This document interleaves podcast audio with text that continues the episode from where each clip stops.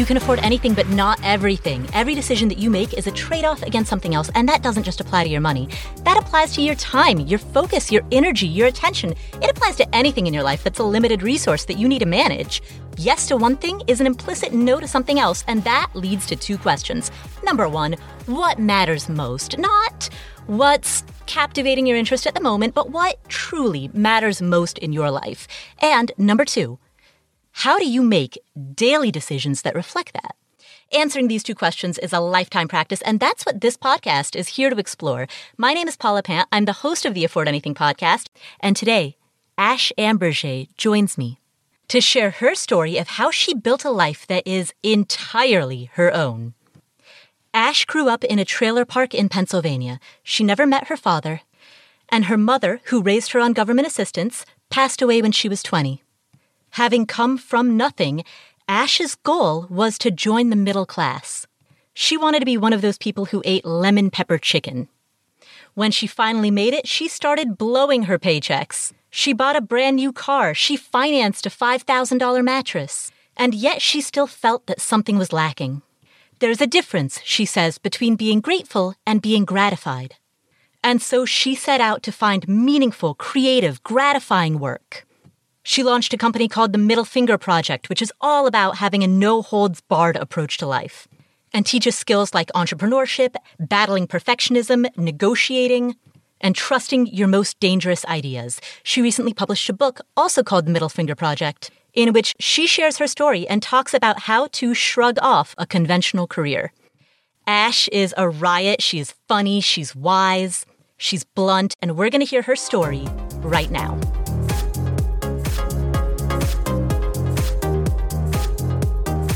Hey, Ash. Hi, Paula. There are probably a whole bunch of people listening to this who don't know who you are. Why don't we start? I want to introduce you because I've known your work for like a million years, or at least five. But for the people who don't have that honor yet, tell us about you and let's start at the beginning. Let's start with youthful Ash. You flatter me, Paula. you flatter me. Five years is like it's like a hundred years in internet years, isn't it? But just an everyday girl from a trailer park in rural Pennsylvania is where I got my start. I was actually born in Philadelphia. My parents were from Philadelphia. And then my mom, I think there was a couple things going on there, but primarily my mother was a person who suffered from severe social anxiety. This was a woman who didn't have a voice. And I actually think that's why I'm so passionate about giving other people theirs. Mm-hmm. But for those reasons, you know, I think she needed to retreat. She needed to get out of the city. The hustle and bustle was wearing her down. And so she moved us to north of Scranton, about 30 minutes, 40 minutes into Susquehanna County. I graduated with 96 kids, you know, one stoplight in the entire county. So it was a complete about face. And that's where we ended up in this in this trailer park my mom doing the best that she could. It was just her her and i. Before it was just you and your mom you had a relationship with your dad while he was living. Can you talk about that? I did. You know it's a real jumble paula.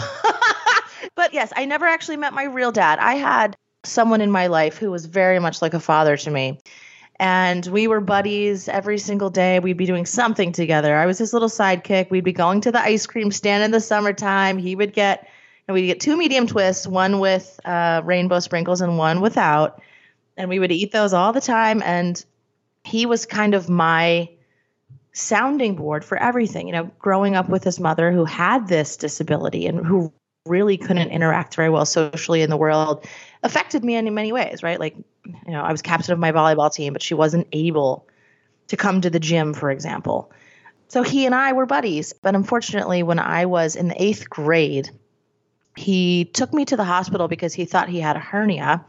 And we just bopped along. It was, you know, going to be summertime, school was ending.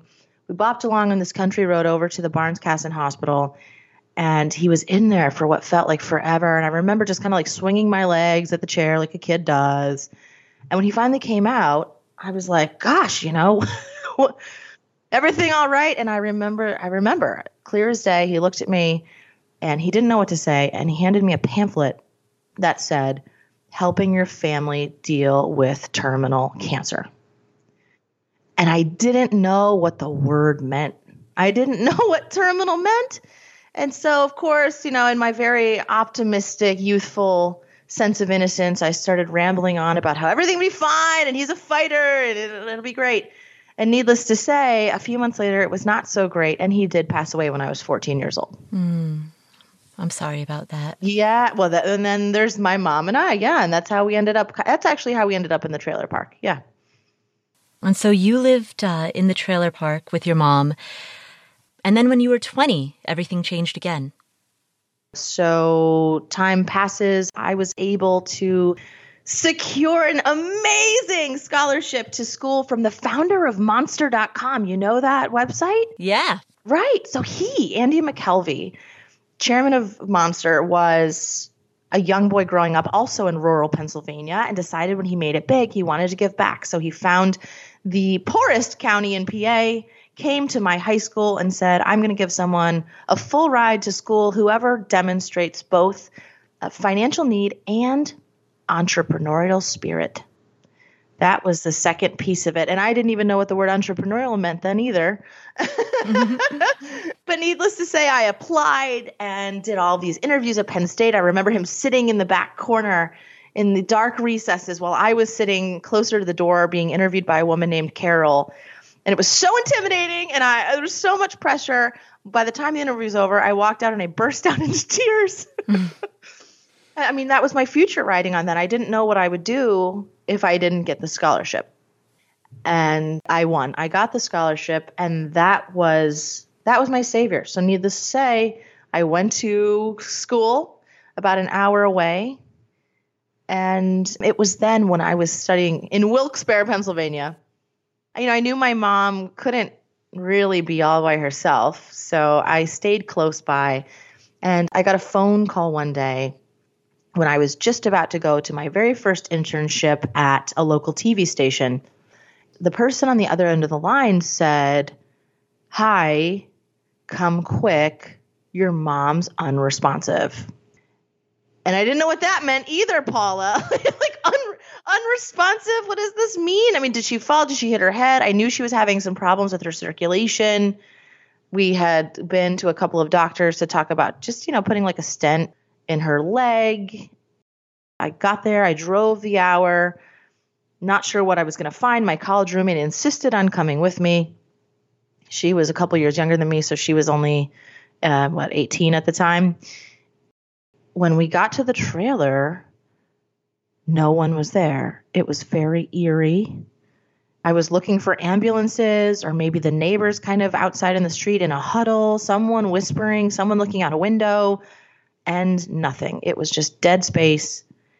We kind of crept up onto the porch, uncertain about what we were going to find. I, I just didn't know. I thought that maybe they took her, and I see a post it note on the front door. We pluck it from the screen, and it says, Call me, and a phone number, and then signed, the coroner.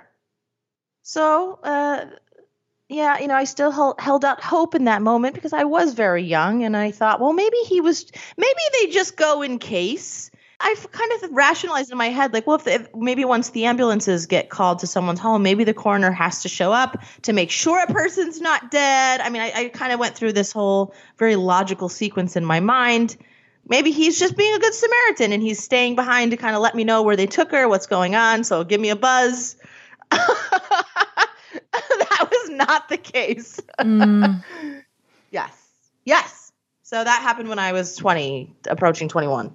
Right. And when you did call him, he didn't even realize that you hadn't known yet. So he got right down into business. He did. He said to me, So, you know, I just need to know uh, where you'd like us to send the body essentially. Uh, I don't think he used the word body. He said he must have said like the the deceased or the I don't know. The remains. Where would you like? Yeah. Where would you like? Yeah, I think maybe it was body. Where would you like us to send the body? It sounds so cold when I say it like that. And I remember just on the phone with him going, uh, uh, like a lot of that, like, uh, uh, can you back up a second, sir? Yeah, right? Mm-hmm. Trying to sound professional with your professional face on while meanwhile you're like falling to pieces on the ground. Like, what is happening? And I never saw my mother again. So that was my start in life. It was a little rocky. And you know, we've all been through the hard. Every single one of us has their version of that.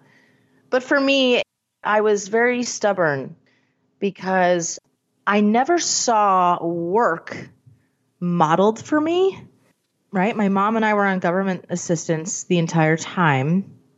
I never saw her getting up and going to a job. I remember actually saying very hurtful things to her when I was maybe 11 or 12. You know, why can't you just get a job like everyone else's parents? I don't understand. She actually went to court and actually had, she was like clinically declared unable to work.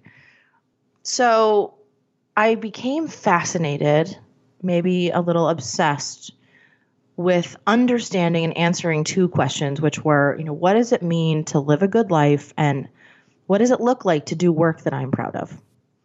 Those were the two things that I just I had burning inside of me that I wanted to understand. I you know, I knew other people's parents had jobs and they had two-story houses and they had cars. We didn't have a car. I mean, mean they had um I always laugh about lemon pepper chicken and poppy seed bagels because I feel like those things were very middle class to me.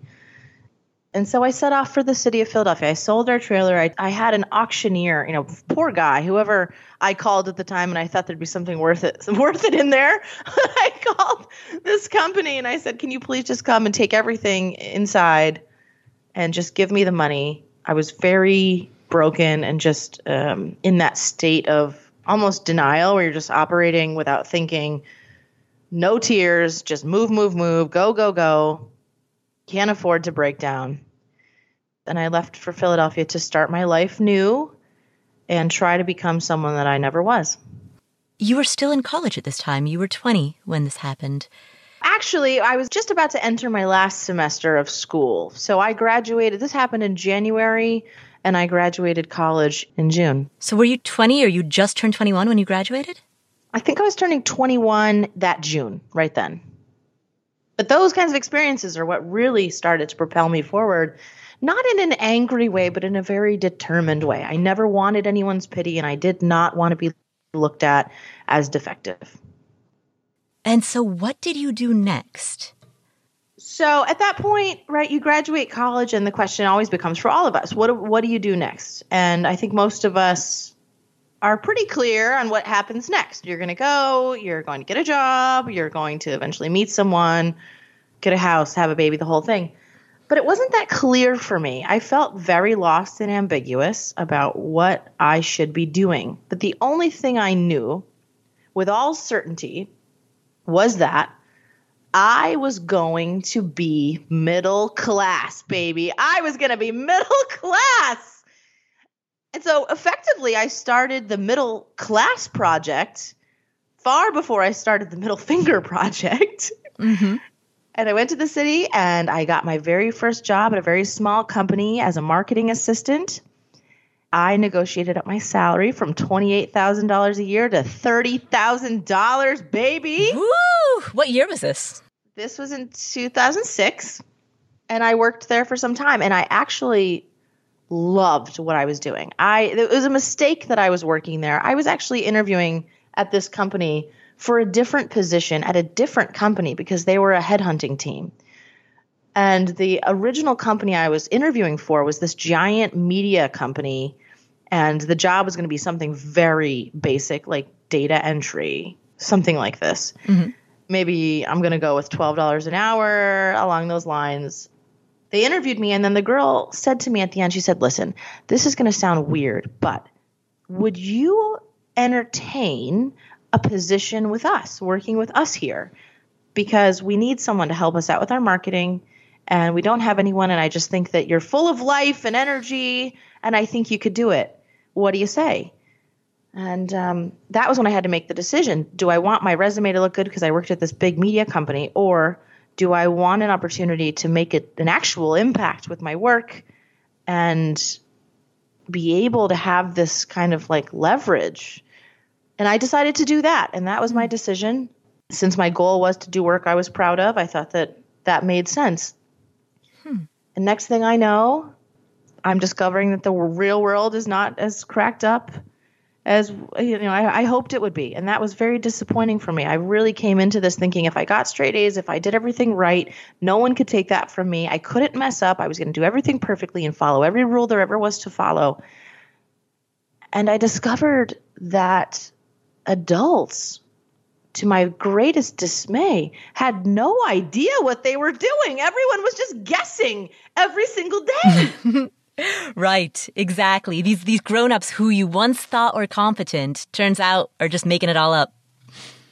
Yes, and I really looked to them for guidance. I I was very distraught by some I mean corporate America just lacked so much wit and imagination and creativity and originality and it all felt so formulaic and lazy. And so I decided to try my hand at something else and I moved to a different position in advertising sales. And this happened after I'd already now worked my way up through that original company. It was really great. I started off being a marketing assistant. I ended up taking initiative, doing all sorts of things that I wasn't given permission to do, but I thought would be useful for the company. I mean, that I blew it out of the water. Next thing I know, all of these giant, giant organizations are calling us to have contracts with us. We didn't have a salesperson on staff. So I volunteered to then go out and meet with these people and sign the deals. And so I just kind of kept I just kept doing what I thought would be best for the company and taking initiative and it it worked. So by the time I had switched to advertising sales, I had already been doing sales. I was very good at it. I won some national awards for you know number of contracts signed uh, on the first meeting, which was not so common because it was a bigger, higher price point. Mm-hmm. And by then I was making something like forty thousand dollars a year plus commission. and I could go to Target and I could fill up my shopping cart with anything that I wanted, and um, you know I had a roof over my head and all the things. Did that forty thousand per year plus commission? Did it feel like a lot? Like, did you feel like you had made it? I'm gonna say no because now I had all sorts of new expenses. I took on expenses that I absolutely couldn't afford because I didn't have anyone to guide me and tell me that it was a stupid idea to be spending, you know, twelve hundred dollars a month in rent alone. And you're making thirty thousand dollars plus, you know, utilities and all of these things that I didn't, I didn't calculate correctly or at all. I went to the Sleepy's mattress store and the guy gave me a five thousand dollar mattress on credit. Like what? what? What? Why would I ever do that? I would never do that now.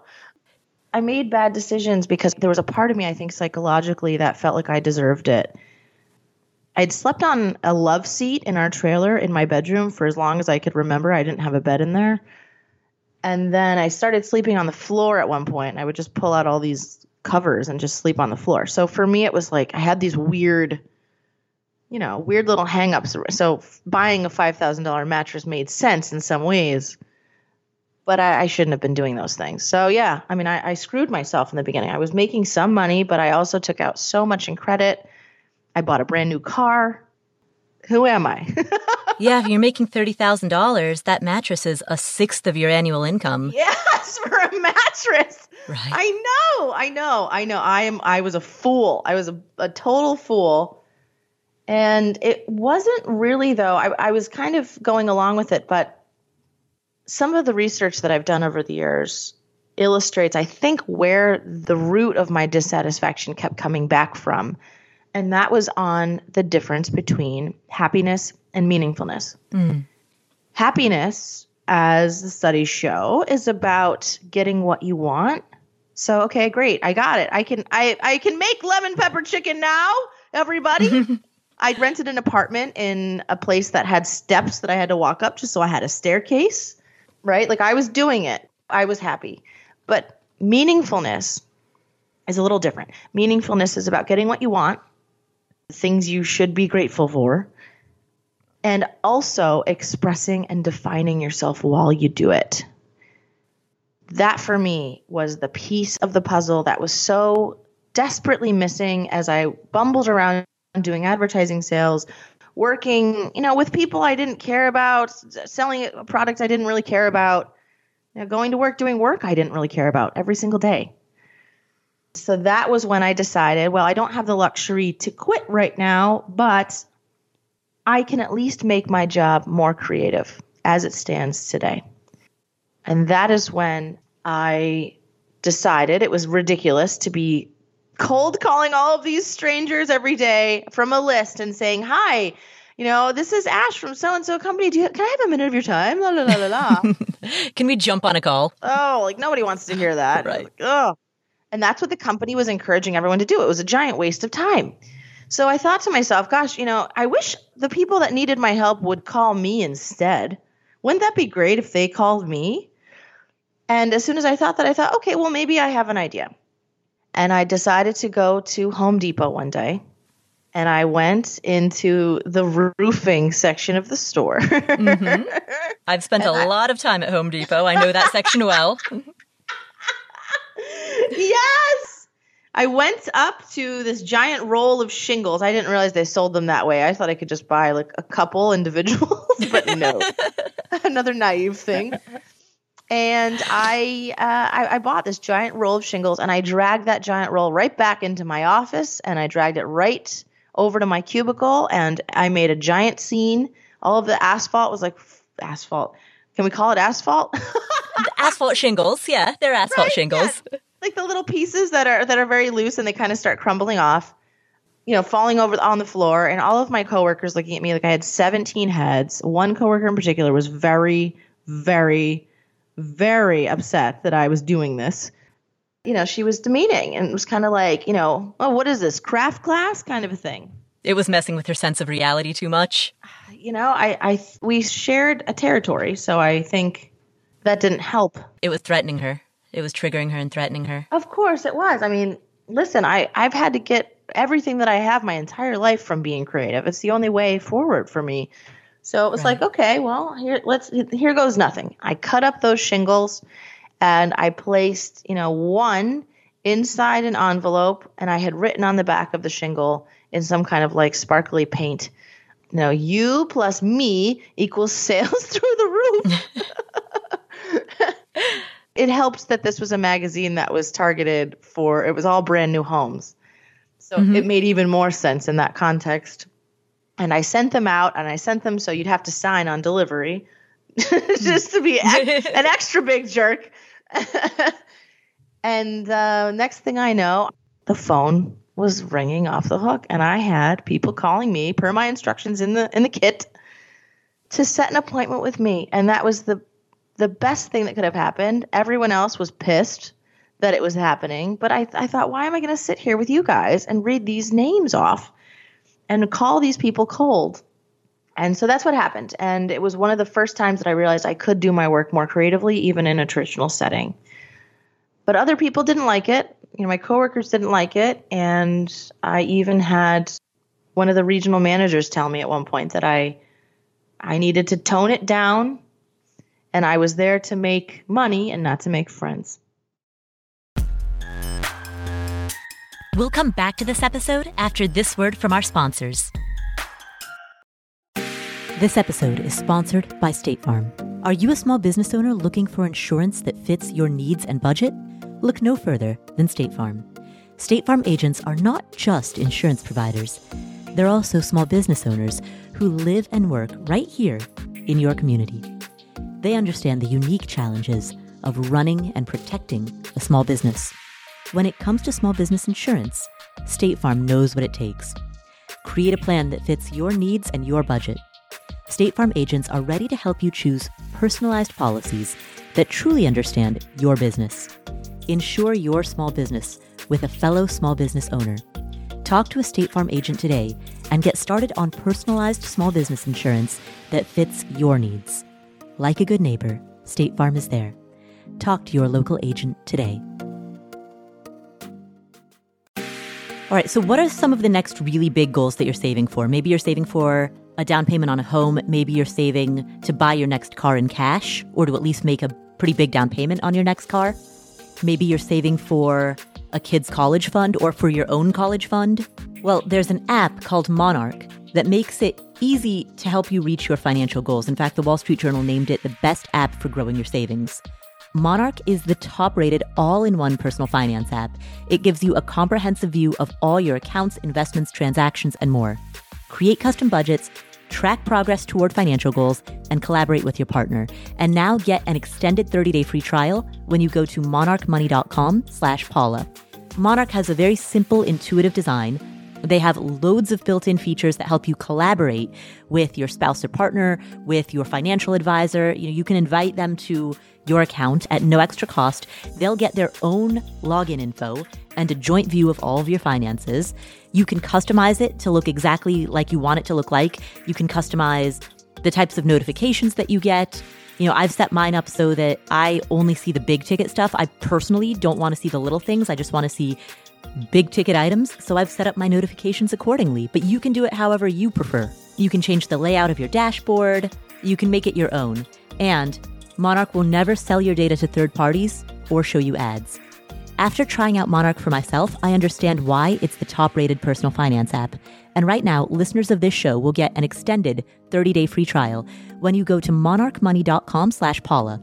That's M-O-N-A-R-C-H-M-O-N-E-Y dot com slash Paula for your extended 30-day free trial. 10 seconds on the clock.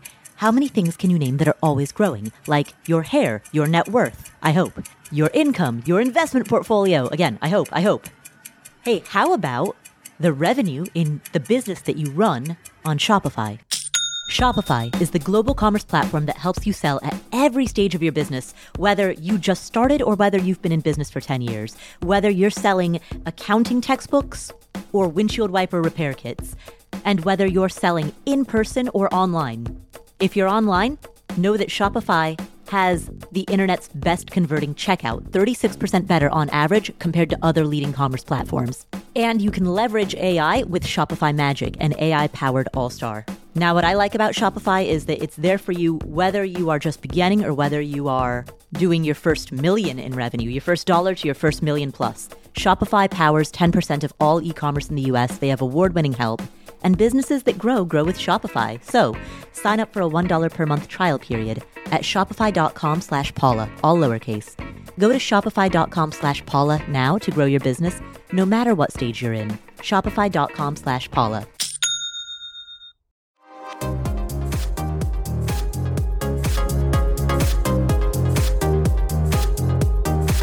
So there I am working in this job where creativity is not a part of the actual role.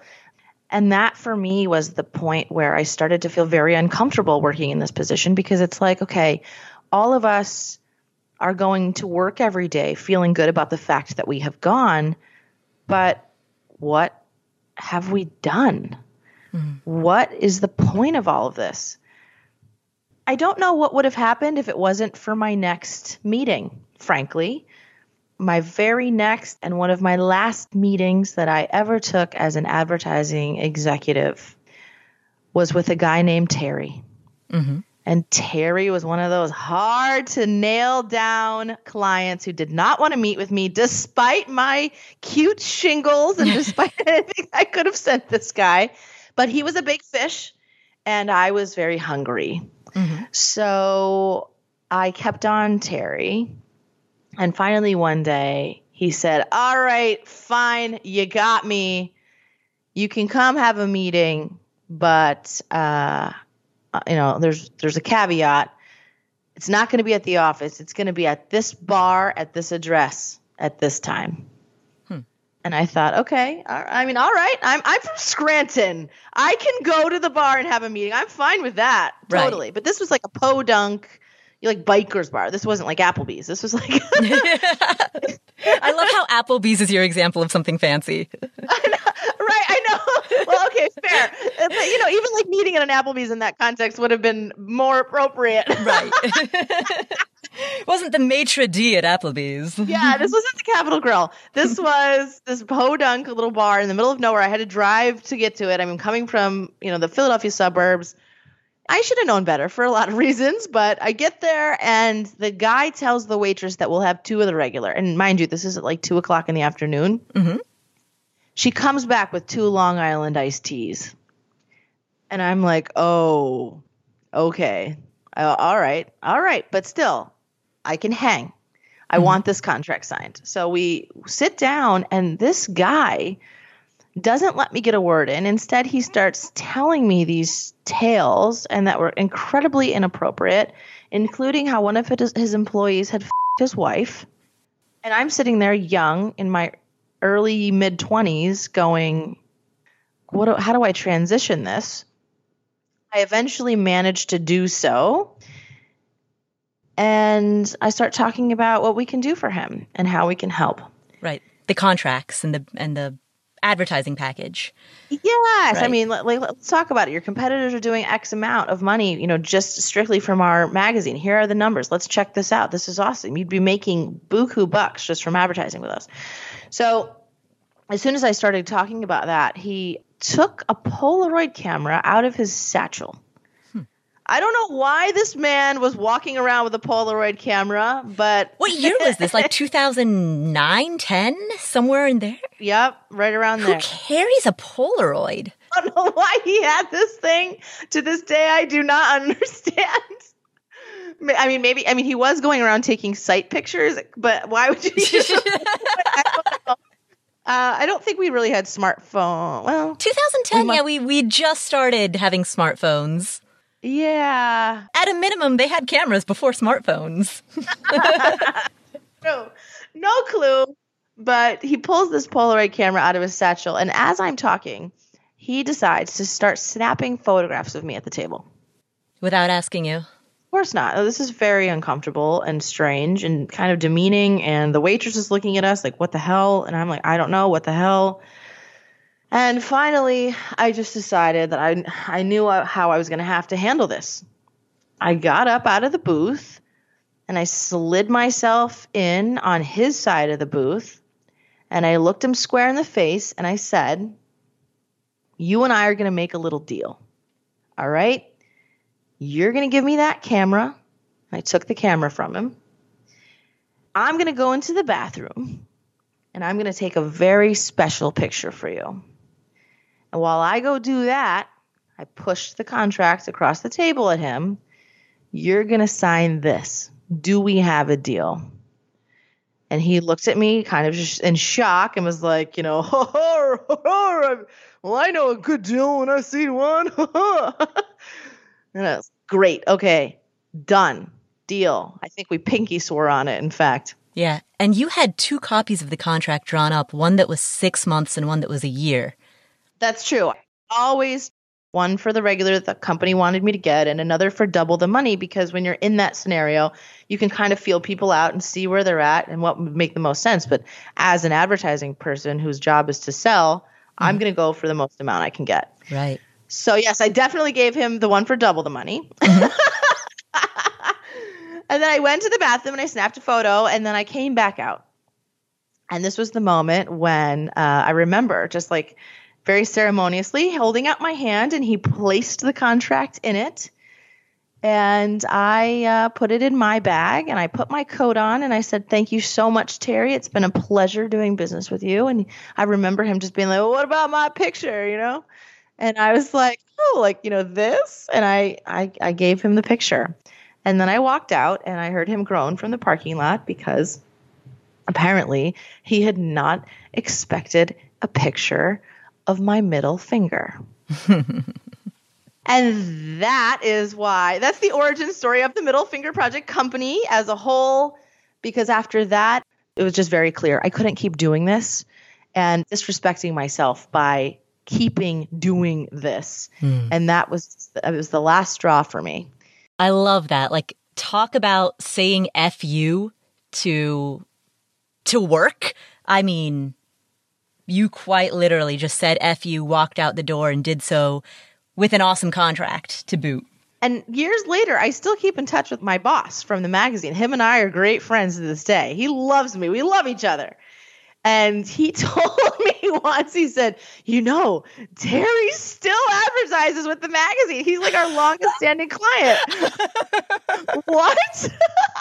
Oh, man. Isn't that great? Yeah. Yeah, he must have been terrified. So at that point, it was like, okay, well, what happens next? And I will admit to you, Paula, I I rebelled a bit. I went in the exact opposite direction of everything that had been the middle class project. I did what most people do. I did like the worst thing I could have done first. What most people do when they're dissatisfied with their career. they think about going back to school, don't they? Mm-hmm. And so I took out $80,000 in graduate student loans. Mm-hmm. And I went back to school for linguistics, just like living on a prayer, total shot in the dark. I like I like the creativity pieces of it. I like what I've been doing with advertising and marketing. I love copywriting. I love language. So how can I study that formally in a way that felt artistic and cool? That was my answer. Mm-hmm. It was then that I considered that human beings have developed hundreds of different ways to communicate with one another. And so maybe they've also developed hundreds of different ways to find purpose in their lives. That set me on an interesting path where I really did become more like an anthropologist than ever. I think I had already been an anthropologist in many ways, looking at the white collar professional class of people trying to figure out how to mimic them and and live amongst them Right. undetected like a participant researcher like Right. How to fit in in this new culture that you weren't raised in. All right. I guess I have to learn how to eat lemon pepper chicken now. Oh yes, there were so many things I didn't know how to do. I remember the first time I ordered a martini because some lady, a work contact, wanted one, and then the bartender looked at me and said, "Do you want it with vodka or gin?" And I remember being like, "Uh, uh, I didn't know how to answer. I didn't know."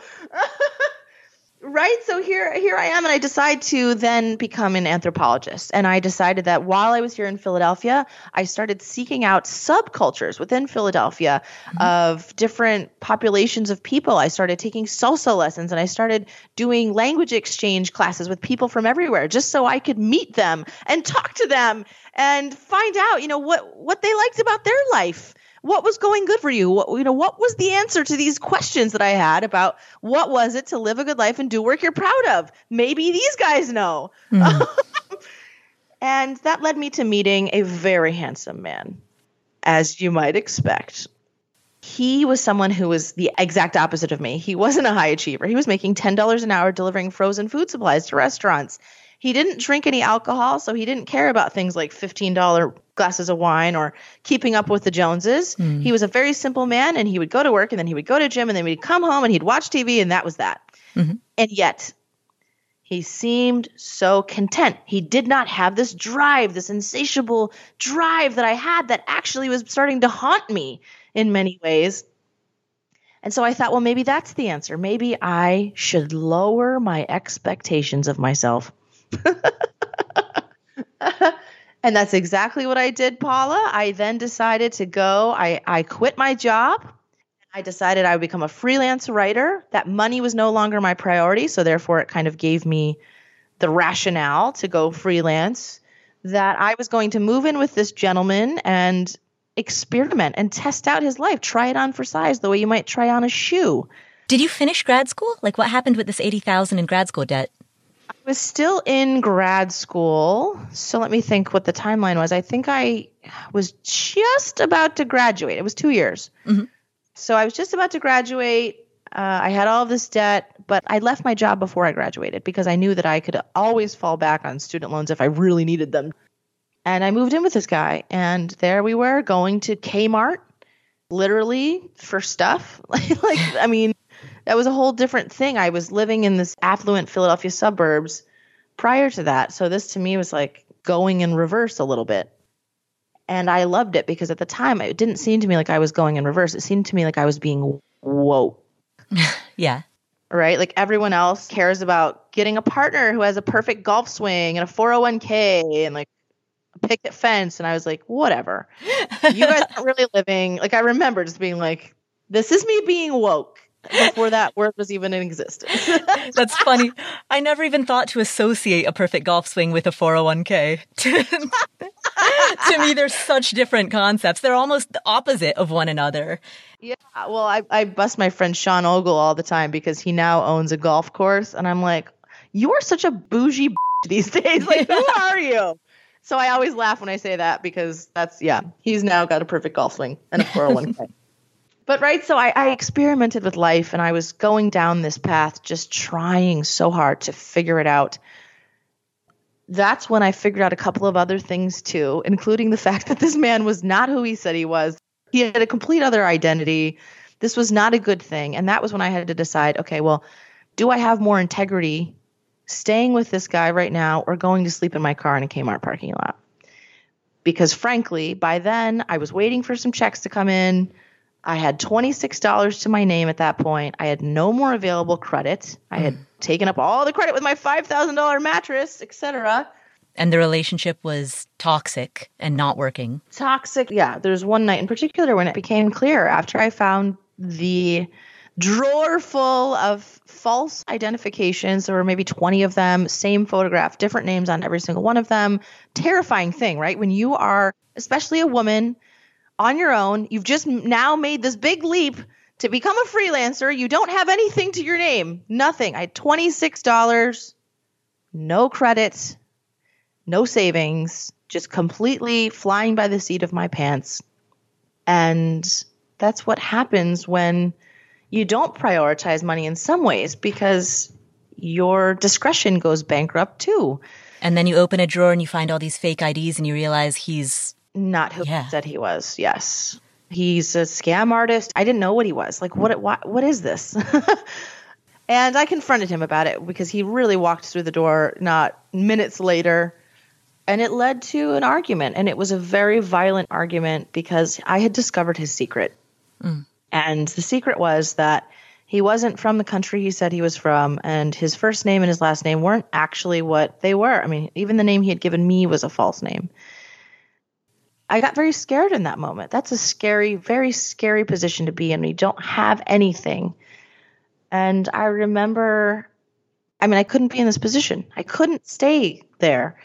And we fought, and he got angry and he picked me up by my neck and he dragged me through that house and he threw me on the pavement.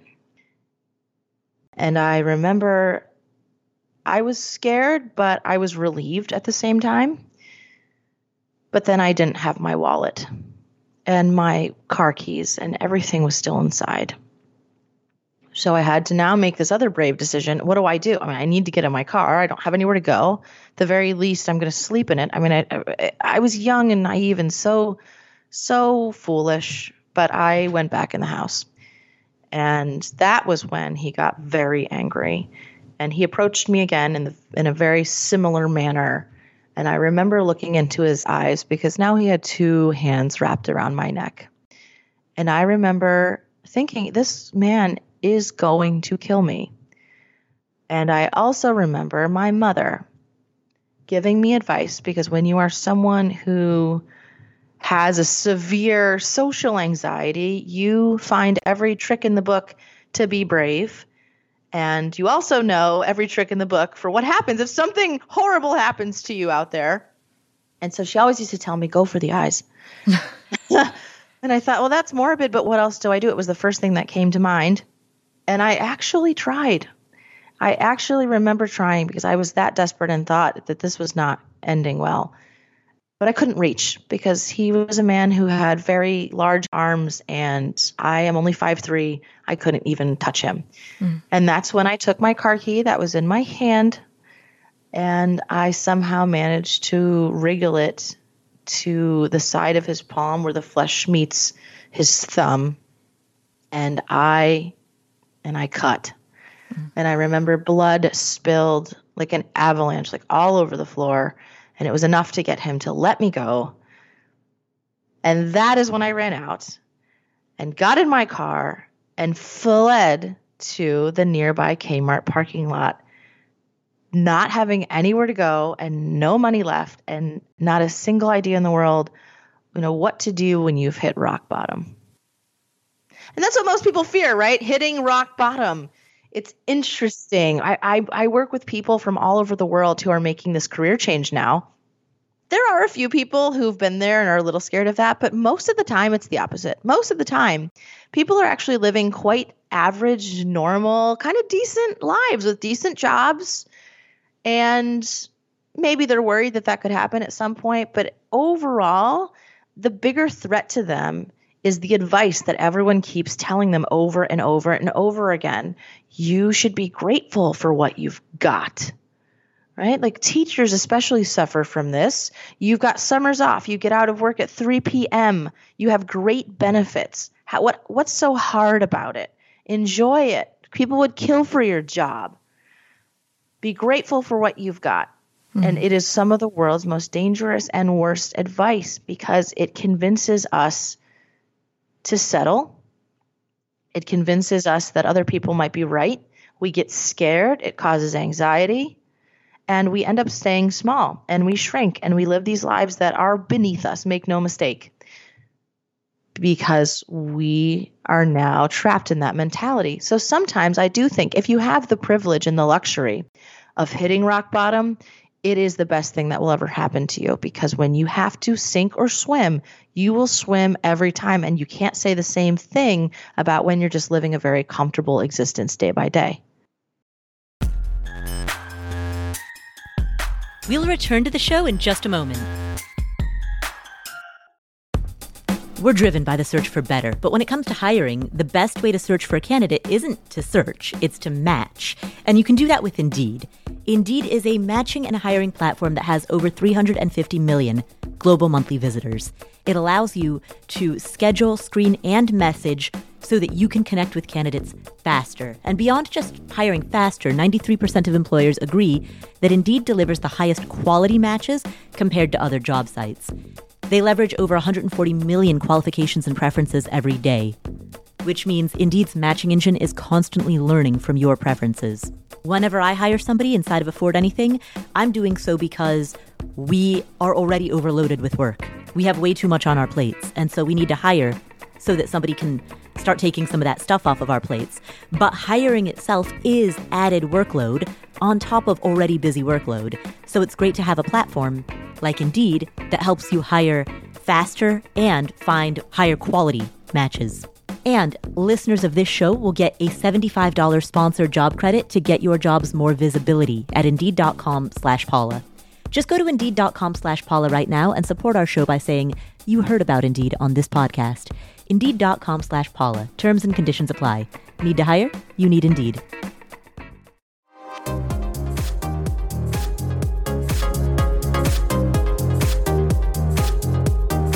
So, what do you do though when you do hit rock bottom and you're faced with this? And this is when I learned kind of what has formed the basis of my entire company now and the philosophy that we operate under. And it's simply that most people might, you know, have something to sell. Maybe they've got some family jewels. Maybe they've got their time to sell. Maybe that's what you're selling every single day to an employer. Maybe you've got some bonds you could cash in or a car. I couldn't even turn my car in because they wanted $2,000 to take it off my hands since it was upside down on the loan. and, uh, but uh, you don't need any of those things if you've got an idea your ideas they are a great equalizer in this world. And none of us trust our own ideas enough. We ask everyone else for their opinions. We listen to the dream zappers. We don't think we're good enough. We say to ourselves well who am i to do this? I don't have enough experience. You know maybe i'll wait until the timing is better. And we don't trust ourselves in the most crucial moments of our life when we should because living this life every day and going to work every day and renting out your weeks to some faceless organization for the rest of your life and feeling like you have no purpose or say in any of it is a very real emergency. And none of us look at it that way. We look at it as we've got time to make these decisions later. We defer, we put it off. I didn't have time that night in a Kmart parking lot. It was the really the best thing that ever happened. And what the radio announcer said on the radio next changed my life forever. Hmm. Believe it or not, yeah. this radio announcer said to me, well, to me, to all listening, he said something very profound, which was, the new Rihanna CD is now available for pre order. That sounds like nothing on its face, but all of a sudden, when I heard that, I realized two things. Mm-hmm. Number one, art is worth paying for. That's what a CD is. That's what an album is. That's what music is. Wow, it just occurred to me. Art is worth paying for, number one. And number two, that art doesn't need to be finished yet in order to exchange it for future value. And that was the idea. And I realized if I wanted to be a writer, that was one skill that I did have. You just need one. And you just need to be able to sell it to one other person. That is it. And that is exactly what I did that night. I made an offer to the world to write. And in 24 hours' time, I had made my first $2,000 and I never looked back. Within eight months, I had made my first $103,000 freelancing from what later became my apartment in South America in Santiago, Chile, all because I had no choice but to trust an idea that, that I had. So a lot happened in this eight month period, right? Let's walk through how that all unfolded because we're starting with you've just left this incredibly violent relationship. You have nowhere to go. You have $26 to your name and you're sleeping in the back of your car in a Kmart parking lot. The radio announcer says that Rihanna CD is available for pre-order. You had a blog at that time, and so you you reached out to your audience and said, "Hey, I will create something in the future if you pre-order it now." And that's where that first 2000 came from. How then did you get from 2000, which I think is a I'm sure a lot of people who are listening to this right now can imagine themselves making 2000 but how do you go from 2000 to 103000 in the span of 8 months? That's incredible progress. Thank you. Thank you. There's there's two parts to this. Number one you keep making offers every single day of your life to help people mm-hmm. so many of us are worried about selling ourselves because we don't want to be sales we don't want to be salesy we don't want to be salespeople but i always encourage anyone that i'm working with to think about selling as as helping. That's all you're really doing. Hey, here's what I'm really good at. In fact, I'm better than anybody in the world at this thing. Do you want my help? Could you use this thing? And that for me was the best thing. I just started making offers every single day. I didn't just make one and then let it die. I kept making offers because I was used to selling. So that was great. I had a huge benefit. But the second thing that really matters is having the courage to lead and this sounds a little esoteric, but having the courage to take whatever idea you have, whatever skill you have, and putting some money on that and saying, okay, you know what? In my case, I did. I started writing a website.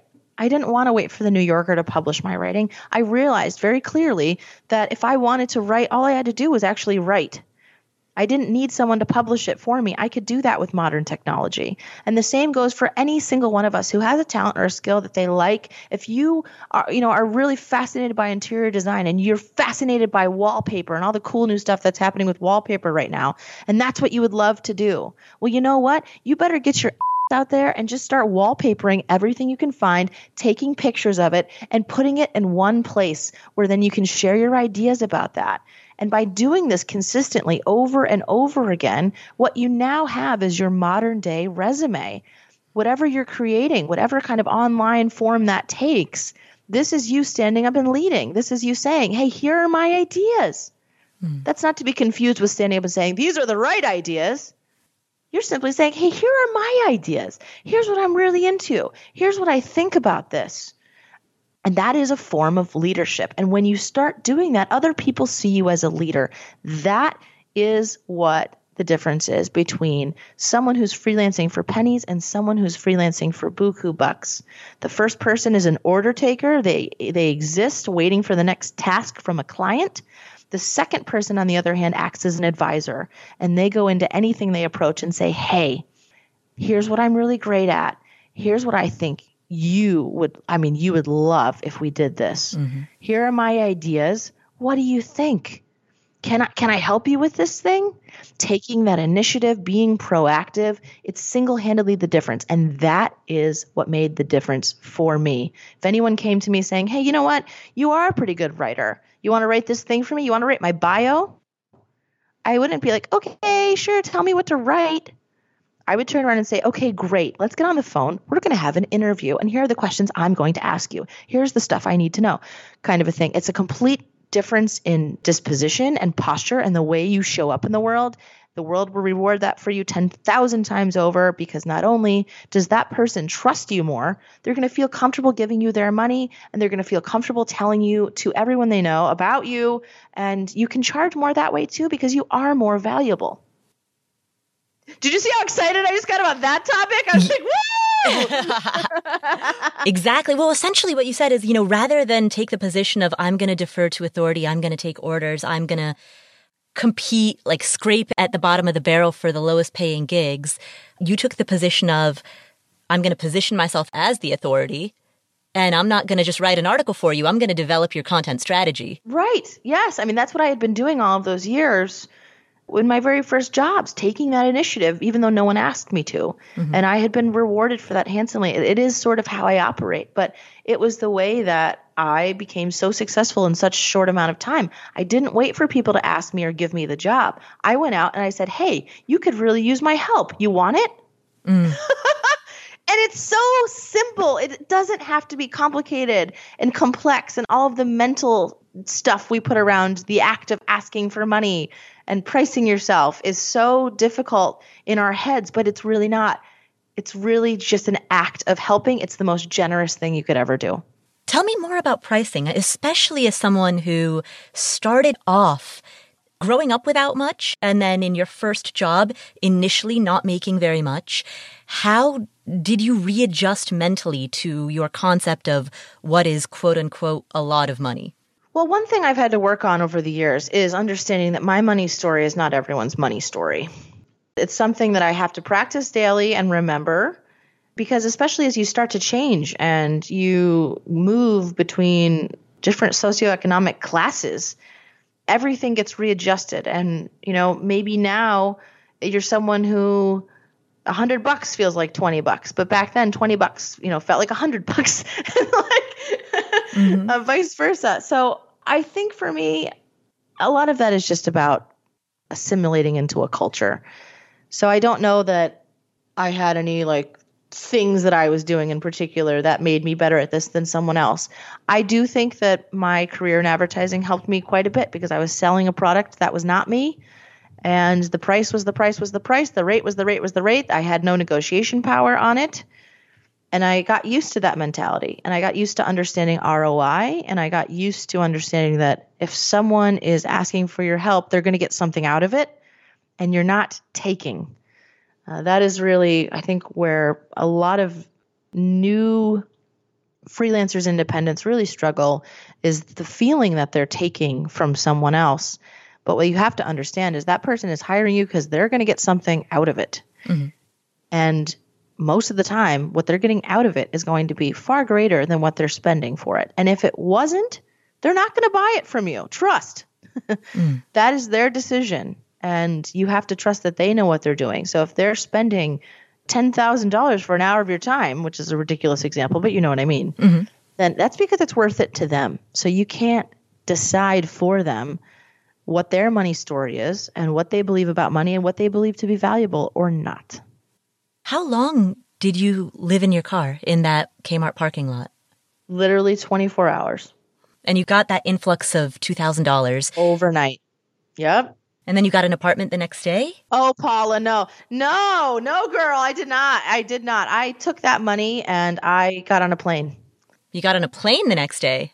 Apparently, I'm a psychopath. I got on a plane the next day. Yes. Wow. That's exactly what I did with that. I went to Santiago, Chile because I knew that I could leverage a lower cost of living there. And I thought that if I really wanted to give myself a sink or swim environment, well, this is going to be it. I knew I needed to leave Philadelphia. I didn't want to be tempted back into the arms of that man.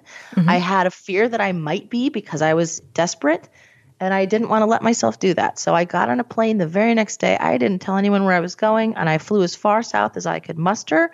I had been there once during grad school for a thing with the United Nations as a part of my linguistics degree, so it wasn't completely foreign.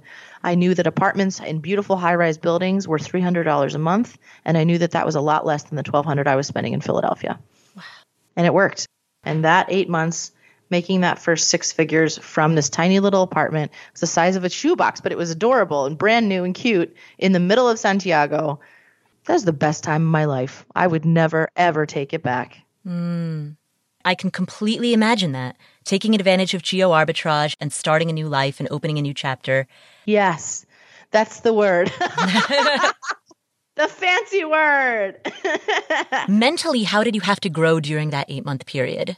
We've talked about pricing, we've talked about your money story. What other Ooh, mindset shifts did you have to endure during that that 8 month like all right I have just hit rock bottom. It's time to go. Where was your headspace? I struggled a lot with being a people pleaser. I think that's something that certainly many people can relate to, especially when now you are taking someone's money. I struggled a lot with boundaries and understanding that I had to set some. yeah. You know, I didn't know how long things were going to take me back then. I didn't I had no concept of time. And if i'm going to tell someone that i can help them write their speech which i mean i started writing anything you can imagine for people. I remember one woman ran the uh, black miss america pageant. She wanted me to to ghostwrite her speech for her back then. I had no idea that was going to take me like weeks. Like i thought that i could bust it out a day or two. No! And so then you start overlapping on different projects and you you, you have too much to do on your plate all of a sudden and you don't know how to manage that. And then you don't want to look like a flake to your clients. So I struggled a lot with that in the beginning because I didn't know how to not seem irresponsible and still tell them, okay, well, guess what? Here's the timeline. It's going to take me X amount of weeks or whatever. I didn't know how to set those boundaries for myself, for them. Expectations were really tough. But it's all something that happens with practice. And as long as you're a great communicator and you can say things honestly and with sincerity, from a genuine place, you're going to be totally fine. Clients are very understanding as long as you have that communication. And then I learned. I learned about myself and I learned about the process and I learned how to sell my ideas to other people and make a great living doing it. Ash, I know we're coming to the end of our time. So before we sign off, are there any final pieces of advice that you'd like to communicate to the people who are listening to this? Yes. What you know, even though I didn't have a choice in the matter and I had that that rock bottom moment that forced me to figure it out, I will say that in my career now over the last 11 years, I've learned that even when I've thought something was perfect and I had the perfect setup and the perfect plan and the perfect everything, there's no such thing. And the next week, I'm still going to be tweaking and tinkering and iterating everything anyway. So if that's you and you are sitting there going, well, I need to have X amount of dollars saved first, or I need to have this whole perfect plan in place and know exactly what I'm doing before I take any leaps, please, please trust yourself more. Trust that you will figure it out as you go. You will always figure it out. You're figuring out every single day of your life. You are still here and you are still breathing. And I think that's enough evidence. Trust in the evidence that you have about yourself, of all of the hard things you have accomplished and the things you know to be true about yourself and the things people thank you for. That's real evidence of your own capability. And I hope you learn to trust that. I love that. Thank you, Ash. Where can people find you if they want to hear more of your wisdom? Oh, the Middle Finger Project. Go to the website. The website has everything on it. It's the hub. It's got the book. It's got really fun. Uh, we're doing a new quiz with our Quit Your Job store called Should You Quit Your Job? We've got all sorts of resources if you're in the process of doing that or thinking through even something as simple as writing a really beautiful resignation letter, all the way to learning how to make your first $100,000 by selling your ideas to other people or then scaling a business and going forward and never having to rely on someone else for your livelihood again. I love that. Thank you for sharing your story, spending this time with us, and creating something as amazing as the Middle Finger Project. And thank you for taking that badass Polaroid. thank you, Paula. Thank you so much. It's been my pleasure. Thank you, Ash, for sharing your story. What are some of the key takeaways that we got from this conversation? Here are five. Number one, Money is important. It will bring you security and options, but it will not bring your life meaning. And I realize that's a duh statement, but it's helpful to hear that expressed so poignantly in the form of someone's story. Ash spent the first 20 years of her life striving to join the middle class. And once she got there, she had so many more options and so much more security than she had when she was living in a trailer park. But she quickly found that more money didn't equal more meaning, more purpose, or in her case, even a sense of enough. I went to the Sleepy's mattress store and the guy gave me a $5,000 mattress on credit.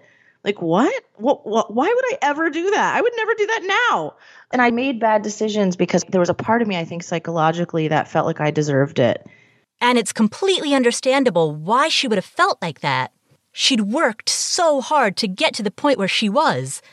But the career, the money, the $5,000 mattress, and the lemon pepper chicken, none of it translated ultimately into meaning. And that led to key takeaway number two. There's a difference between happiness versus meaningfulness. Happiness, as the studies show, is about getting what you want. So, okay, great. I got it. I can I I can make lemon pepper chicken now. But meaningfulness is a little different. Meaningfulness is about getting what you want, the things you should be grateful for, and also expressing and defining yourself while you do it. Another way to think of the distinction between happiness versus meaningfulness is the distinction between pleasure versus purpose. You may get pleasure from eating a nice meal, but it doesn't infuse you with a sense of purpose. You may get pleasure from renting a luxury apartment, with gorgeous hardwood floors and floor to ceiling windows. It's nice, it's a nice life, but it doesn't give you a sense of purpose. There must be something beyond that. And as Ash points out, there is a difference between being grateful for what you have versus being deeply gratified by what you have. And so that is the second key takeaway the distinction between pleasure and purpose, between being grateful and being gratified. And so Ash was then faced with the question what next? How does she iterate her life into something even better? And that leads to the third key takeaway your creativity is one of your strongest assets. Listen, I've had to get everything that I have my entire life from being creative. It's the only way forward for me. It's funny because in our interview, Ash said this line almost offhandedly. Listen, I've had to get everything I've had in my entire life from being creative. She said it casually, as though it were the most obvious point in the world, and yet I found it to be quite profound. Creativity was her path forward. Many people think of creativity as something that is at odds with security. In fact, creativity in Ash's example, was the enabler of security. And so that is the third key takeaway creativity and its close cousin, flexibility, are sources of security and tools for upward mobility. Now, in Ash's story, as she began her journey upward, it was not one straight, pretty line. It was a volatile ride, and at one point she found herself once again hitting rock bottom, sleeping in a Kmart parking lot. And her story about that leads to key takeaway number four don't be afraid of rock bottom.